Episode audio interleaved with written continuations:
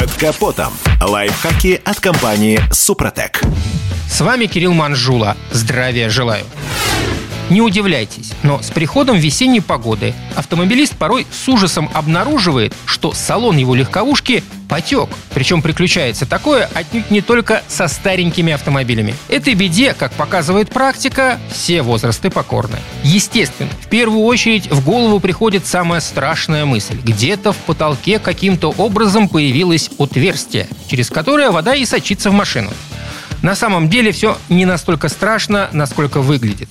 Механизм появления влажных разводов на потолке и ручьев на стойках объясняется достаточно просто. Какой бы ни стоял мороз на улице, в салоне машины тепло. И благодаря этому воздух насыщен влагой. Ее пары проникают под обивку потолка и конденсируются на внутренней поверхности холодного металла крыши, превращаясь там в лед. Если поездка была не очень долгой, железо крыши не успевает прогреться, и намерзшая на нем вода остается там в виде льда. Когда машина используется преимущественно для таких коротких перемещений, за зиму под обивкой потолка ее салона накапливается изрядное количество изморози. Но вот наступает оттепель при плюсовой температуре за бортом.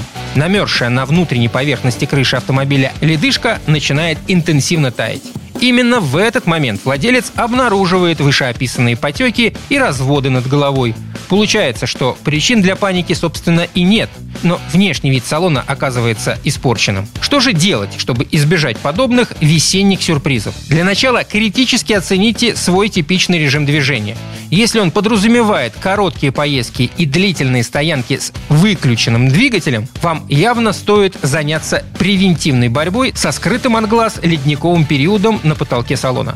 Прежде всего, перед тем, как оставить машину на заснеженной стоянке после поездки, каждый раз открывайте настежь все двери и минуту-другую ждите, пока салон остынет, а теплый влажный воздух из него улетучится в атмосферу.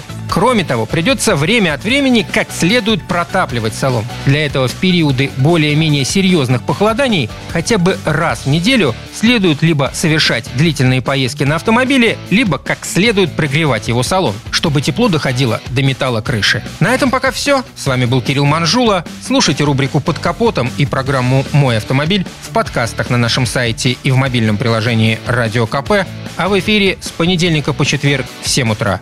И помните, мы не истина в последней инстанции, но направление указываем верное. Спонсор программы ООО «НПТК Супротек».